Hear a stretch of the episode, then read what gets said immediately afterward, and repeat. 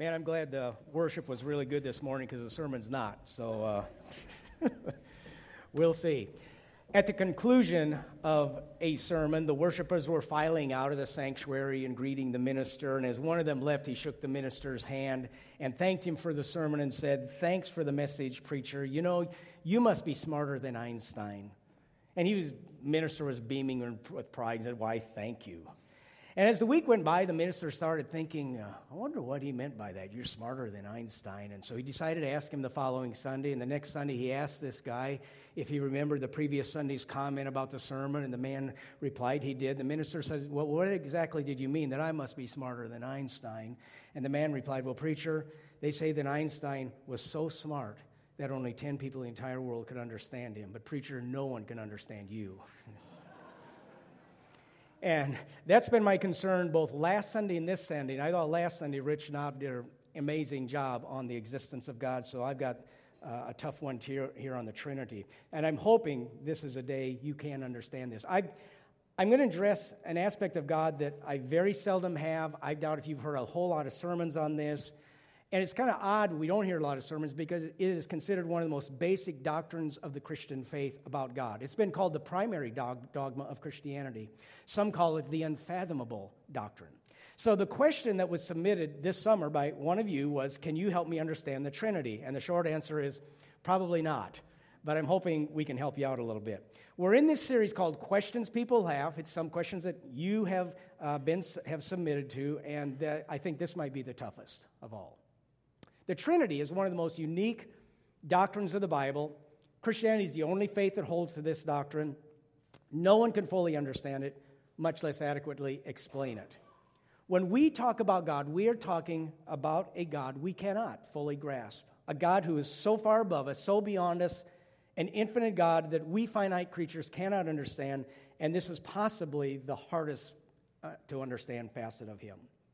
Now, one minister I was listening to said, Don't lose sleep if you cannot unravel the truth of the Trinity. And I get that. You don't have to be, uh, to understand this fully. In fact, you can't. You can't, don't have to understand this in order to be a Christian. And yet, down through history, it has been a source of conversation and even conflict because the implications are much greater than we might think. So I think it behooves us at least to talk about it because it is so critical. See, if we get God right, we have a better chance of getting life right you tend to become what you worship. So it is important to know what kind of God you and I worship. I preached on the Trinity, I think last time about 30 years ago. I was in Robinson, Illinois. I was in my 30s. Uh, I was a lot smarter then, at least I thought I was, a lot braver, and a lot foolisher. And I still remember I had two people come into my office later that week to talk about that sermon, and one was an elder. Now, this was a very a good, intelligent, articulate elder, and he came in and said, I had no idea what you were talking about. Ugh. I mean, preachers don't like to be hearing things like that. God is incomprehensible, but we preachers don't want to be incomprehensible. So I was kind of bummed about that. And then a couple days later, someone came into my office, a junior high student. And he was pretty smart, really a smart young man. And he came and started asking questions about the sermon and dialoguing about it. Was really interested. Apparently, he understood at least part of it. So I'm not sure what to make of that. Maybe there's something about being a junior high mind on, on this. But today we're going to deal with two main questions. You'd think with the Trinity we'd have three, but nope, just two. What? And so what? What is the biblical data for? Just what is it? And so what? What difference does it make? The word Trinity is not found in the Bible. That doesn't mean the doctrine is not in there. We use the word incarnation. That's not in the Bible, but it's the concepts there where God becomes flesh. The word communion is not in Scripture, but we use it to describe the covenant symbol of bread and wine in the New Testament as we commune with Christ. There are two strands of biblical teaching in regard to this doctrine. It teaches, first of all, the oneness of God. God is one, there's only one God, monotheism. Both Jews and Christians hold to this concept, so do Muslims. Uh, Deuteronomy 6 4 says, Hear, O Israel, the Lord our God, the Lord is one. 1 Corinthians 8 says, There's but one God, the Father, from whom all things come and from whom we live. So monotheism says there's one God as opposed to polytheism, which is there's many gods, or atheism, which there is no God. The second teaching is that although there is one God, there are three persons who are God. And one of those persons is Jesus. Jesus is God. Jesus spoke about the kingdom of God as his kingdom. He claimed to forgive sins, which only God can do. He claimed to judge the world and reign over it, which God claims. He accepted titles and names reserved only for God. He's called the Alpha and the Omega, the beginning and the end. He calls himself the I am, which is God's name in the Old Testament. In Philippians 2, it says, In your relationships with one another, have the same mindset of Christ Jesus, who being in very nature God did not consider equality with God something to be used to his own advantage. Rather, he made himself nothing, taking the nature of a servant, being made in human likeness. Being in very nature God, in other words, his substance was God. Like my substance is human, his substance was God. And he lowered himself for a period of time to come and die for us. In John 1, says, In the beginning was the Word, the Word was with God, and the Word was God. He was with God in the beginning. Through him all things were made. Without him nothing was made that has been made. And who is this word that was God? Down verse 14 says, The word became flesh and made his dwelling among us. It's Jesus. He's the word, and he was with God. The world was created through and by him. Same with the Holy Spirit. There are passages where the Spirit is used interchangeably with reference to God. Unfortunately, the Holy Spirit sounds like an inanimate thing like the rock or the chair, but the Holy Spirit is a person. The word the, the can kind of throw you off. The Holy Spirit is an E, not, a he, not an it. He's a person. Think of like the Donald or the King. So these three persons, God, Father, Spirit, are all God. Are you with me so far? This is pretty basic Trinity talk. Now, that sounds contradictory. God is one, and yet three are God. Father plus Jesus plus Holy Spirit equal God, or put it another way, one plus one plus one equals one. Either that's bad math or a profound, unexplainable mystery. There are passages where all three are mentioned on an equal basis, like Matthew 28. Jesus came and said to them, All authority in heaven and earth has been given to me. Now that sounds like God. Therefore, go and make disciples of all nations, baptizing in the name of who? The Father and the Son and the Holy Spirit, teaching them to obey everything I've commanded. Surely I'm with you always to the end of the age. 2 Corinthians 3 says, May the grace of the Lord Jesus Christ and the love of God and the fellowship of the Holy Spirit be with you all. Christ, God, and Holy Spirit. So, how can God be one and yet three? That's where the mystery comes in. And we will not fully understand this. No one does. There's different analogies people have used, like an egg. An egg is one, and it has three parts yolk, white, and shell. Water comes in three forms ice, liquid, and steam, but it's still all water. Or a man like myself, I have three roles I'm a father, I'm a preacher, I'm a husband, and yet one person. But those analogies all fall short because God is three distinct different personalities, not three roles of God or three forms of God. And to the outsider, this is illogical and absurd, but just because something is illogical to us does not mean it does not exist. There's a lot of stuff about God we cannot grasp, but it's still true. So, my goal for you is not that you would understand the Trinity. After this sermon, I don't want the Trinity to be any less amazing or mysterious than it already is and always will be. I hope it becomes more mysterious to you. I don't want God to become less mysterious because a God that I can fully understand is, by definition, not much of a God. If you uh, get on social media, there are experts on God all over the place. And if God can fit inside my tiny head, it is not a God worth worshiping. And most of the gods you see on social media are not worth worshiping. Now, here's the beautiful thing you don't have to understand to worship and to pray. In fact, it should enhance your worship. Two key words about the Trinity diversity and unity. God is three distinct persons. That's the diversity Father, Son, Holy Spirit, and they exist in perfect unity and harmony with each other. They are one. In John 17 says the Father gives glory to the Son and the Son glorifies the Father. And in John 15 the Holy Spirit gives glory to Jesus. In the Trinity they all glorify each other. There exists no jealousy or hostility or disharmony. The Trinity is a perfectly united community. In other words, God is a relationship. So what? Why does this matter? Tell us, Einstein. Number one, the Trinity tells us about the kind of God we have, obviously. Now, if I were to start a phrase and you were to finish it, in fact, if most people were to finish it, I think the vast majority would agree on one word God is what? Love. Most people say God is love. All right. That is true. 1 John 4 8 says that. I want to suggest that without God being triune, he cannot be love. Now, hang in here with me.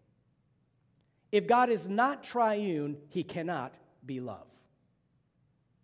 What is love? The word for love is agape in the Greek, and it's not a feeling you have, it's an action toward another being, another person. To love, you need two people.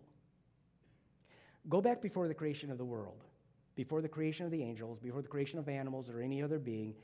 And in fact, there's no universe. Go way back. All there is is God. If God is not triune, who's he love? He can't. There's no one to love. He doesn't. Love always has an object, it's always somebody else. The Trinity means that this is a God who perfectly loves. Father, Son, and Holy Spirit are in this harmonious, perfect relationship.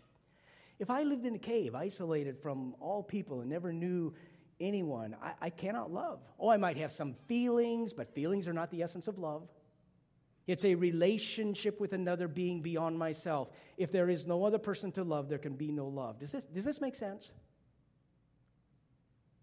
Nod your head yes if you're getting this. Some, okay. All right.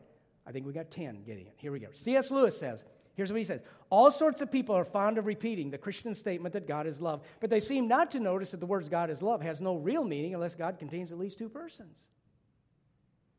The Trinity says at the heart of all reality is a community. The foundation of all being of this the universe is a relationship.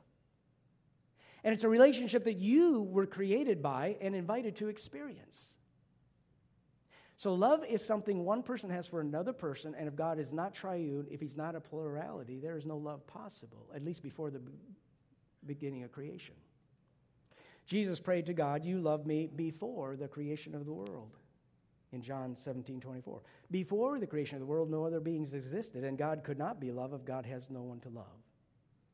Back in Philippians says, In your relationships with one another, have the same mind as Christ Jesus, who being in very nature God, did not consider equality with God something to be used to his own advantage. The Trinity, this perfect relationship, is what we should pattern our relationships after, glorifying one another. Don't use your relationship to, you, to your own advantage, use it to serve others. Which leads to number two the Trinity tells us what kind of people we are. We are made in the image of this God, and we're to be like him. In other words, we should reflect the Trinity relationship in our relationships. Paul does that. In your relationships with one another, have the same mindset as Christ Jesus, as he has toward the Father. Now, I think the closest thing to earth we have with the Trinity is in Genesis 2:24, where it says man and woman will become one flesh. Marriage. Same word for one used there in Genesis 2 is also used in Deuteronomy 6:4, which says God is one. Man and woman are one, God is one. Both marriage and the Trinity are a unity of distinct personalities, a oneness. So the Trinity is actually the pattern for every marriage. Every marriage should be one in spirit and one in goals. And the couples are glorifying each other. And there's a oneness, and yet there's two distinct personalities living in harmony. It's also a pattern for, the, for a whole family, for friendships, for fellowship in the church. We're all members of one another. We're mutually dependent on each other and uh, we, we glorify one another like God does. So we love one another just like God, Jesus, and the Spirit all do in the Trinity. So, this idea of a private faith, which is so predominant today, and that I don't need the church, I don't need other believers, it goes against the very nature of God. An isolated, privatized Christianity is not Christianity. Social media belief in God is not the Christian God. John Paul Sartre, whose works were enormously influential in the 1960s, wrote of the great freedom found in human isolation. And he penned this phrase hell is other people. And sometimes he's right, isn't he? People can make your life hellish, awful. Marriage can be miserable. Church life can be awful. But the Trinity says there's actually something worse hell is isolation. When Jesus described hell, he described it as an outer darkness, this picture of being alone. Dante's Inferno said, In hell, you're separated by millions and millions of miles from any other people. That's what hell is. And the Trinity shows the loving God we have, but it's also a signal for who we are and how we were created. We were created to be in community with others, we were created to love. It's just in our being, in our, in our natural makeup, just as it is in God's being. Maybe you know some adults who are kind of isolationists, they like to be alone, but even then, they need people too. No man is an island. Children, leave them alone, they get scared. They know something's wrong. You have to be trained to be an isolationist. Now, one other thing, no other religion, this is one thing no other religion or philosophy can explain. Why do people need people? Science cannot answer that. If we're just molecules, you don't see molecules having social relationships with each other. Other religions cannot answer why people need people because no other religion has a triune God. Only a triune social God would produce a social person. When Garrett came back from Uganda, he told me, they have nothing, but they are rich in relationships. They've not been influenced by American individualism, even individual, American isolationism, which really is tearing our nation apart. But just as God cannot love without someone to love, neither can you or I. Love demands a relationship. Are you with me on this? Say yes. Thank you. Don't lie either. Number three, the Trinity tells us what kind of Savior we have. Now, the nature of Jesus has always been controversial. There's been great classic debates. Is he God? Is he man? Was he God that appeared to be a man? Was he an angel? Most cults, in some way, will deny Jesus is God. He was less than God. If Jesus is not God, that means God did not die for us. Got that? If Jesus is not God, means God did not die for us. Is that important? What if Jesus were an angel and an angel died in our place? An angel is a created being, and one common characteristic of all created beings is what? They can sin, they can fall. Satan was an angel. We'll talk about that next week. If Jesus is not God, but a created being, how do we know he will be faithful for all eternity? We don't know that. If Jesus is a created being, there's the possibility he will fall maybe sometime. But because our Savior is God Himself, we know confidently He will remain faithful because He is eternal. In other words, the doctrine of the Trinity assures eternal salvation, which I think is pretty important. Without Jesus being God, there is no assurance of eternal salvation because God cannot sin and He will not sin. Number four, the Trinity tells us kind of church and society we are to be. There's an old, old philosophical controversy between the one and the many. I remember this coming up with Spock on Star Trek many, many years ago in an, in an episode, and we deal with this in our politics today. The one is the whole picture, the sum total of things, that which maintains the unity, the United States of America, one nation, united. Then the many are the individual parts, the particulars, the individual citizens, uh, the 50 states. We have one nation, 300 million citizens, 50 states. That's all part of the many. So you have one nation and then the particulars, the many. For us, we have one church, one body of Christ, Mount Pulaski Christian Church, but we're made up of many individual believers, one and many. And the question is which one's more important? Who has priority? The well being of the one, the church or the country, or the well being of the individual citizen or believer? E pluribus unum, out of many, one. Which is more important, the one nation or the many individuals? Plato said the one is more important. Therefore, the many individuals are subservient to the government. The state is supreme. And the Greeks taught if an individual child is not useful to the state, you kill him. Hitler says you kill the Jews, you kill the gypsies because they're not useful, they're expendable. The one is all important the state, the nation. The government is supreme. And that's one reason our forefathers wanted the government to have some restraints put on it to keep this balance between the one and the many. Now, today, some would give priority to the many. Individual rights trump all. The individual is more important than the good of the nation. And one individual can holler unfair, and everyone else has to give in, and the whole nation suffers. John F. Kennedy's probably most famous statement was Ask not what your country can do for you, but ask what you can do for your country. That's the one and the many. Does the one serve the country, or does the country serve me? God is triune, both one and many, unum and pluribus, and has this perfect relationship between the one and the many. And our government is built on that balance of the, the checks and balances. And if we stress the many, the individual rights are most important. You'll have chaos. We see some of that today. And you end up with no unity. If we stress the one, the state, you end up with totalitarianism, and the state runs everything. Now, it's interesting. You get this screwed up, and you'll end up with both chaos and totalitarianism. Does that sound familiar to anyone? Does that sound a little bit the direction of our country? God is one and many, like our country and our nation and like our church. And we are to be like this triune God and keep that balance. We believe in the importance of the whole church as one body, but we also believe in the importance of individual believers within the body. Sometimes the church will cater to every whim of every individual, and often it's the loudest complainers, and the whole church suffers and paralyzes the body of Christ, and it suffers because we give too much weight to the many. Well, we can't do it because Fred will get mad, and the whole church suffers. The many outweighs the one. Or you go the other way, and the church becomes overbearing and uncaring institution. The individual doesn't matter as much as budgets and buildings and board meetings, and lose compassion for the individual. So the Trinity reminds us and keeps us balanced. We want a church that is one body that is growing and healthy, but we also want every individual to be growing and to be healthy. Am I losing you? You with me? Say yes. All right. One more implication. Father, Son, and Spirit are one. They're equal in being. And yet there is an authority submission relationship. The Bible tells us the Father sends the Son, the Son never sends the Father. The Son obeys the Father, the Father never obeys the Son. The Son prays to the Father, the Father does not pray to the Son. And the very terms Father and Son indicate there's an authority submissive relationship there, right? So the Trinity shows us that both authority and submission are God like qualities. See, when we think of God, we usually think of authority, Lord, King, and that's all true. But God is also a submissive God, a servant. God the Son submits to God the Father. God the Spirit submits to God the Son.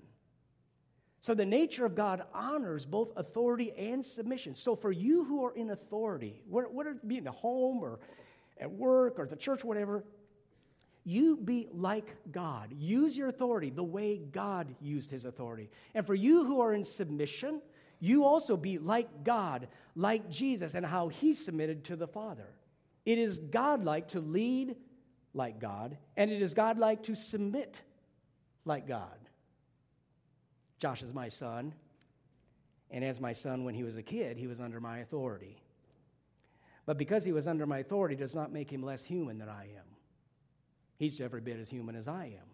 We are equals in that regard, but he still submitted to my authority sometimes. When Jesus calls his God God his Father, he's claiming equality with God. They're the same essence, the same substance, and the Jews got mad. But he's also admitting submission by calling him Father. So the Trinity becomes a model for both authority and submission, and they're both godlike. I show my authority by the way the Father shows authority with my children, for instance, as a leader in the church and I will submit to the authorities in my life the way Jesus submitted to his Father. I have a whole sermon on how the Trinity tells husbands and wives how to relate in an authority submissive relationship. So, let me summarize. Without the Trinity, you do not have a loving God, not logically. You cannot have a loving God. The Muslim God is not a God of love, cannot be, logically speaking. Without it, God did not die for us. Some created being did, and that created being may or may not sin, and eternal salvation is not certain. Without the Trinity, we get out of balance with the one and the many. The genius of our nation is this balance. And the farther our nation gets away from its God like roots, the farther our nation gets into trouble.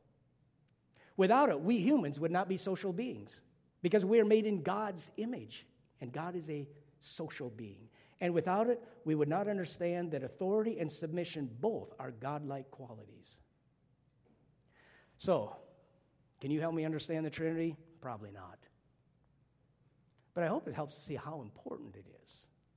I want you to stand with me right now. I want us to stand in honor of this God that we worship. Just stand in awe, and I'm going to pray for us. God, we stand before you, recognizing you are far, far beyond us.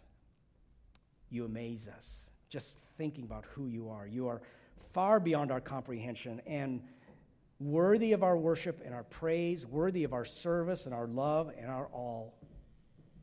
And I pray, Lord, as a church, we reflect your nature. We reflect the unity and yet diversity that you are.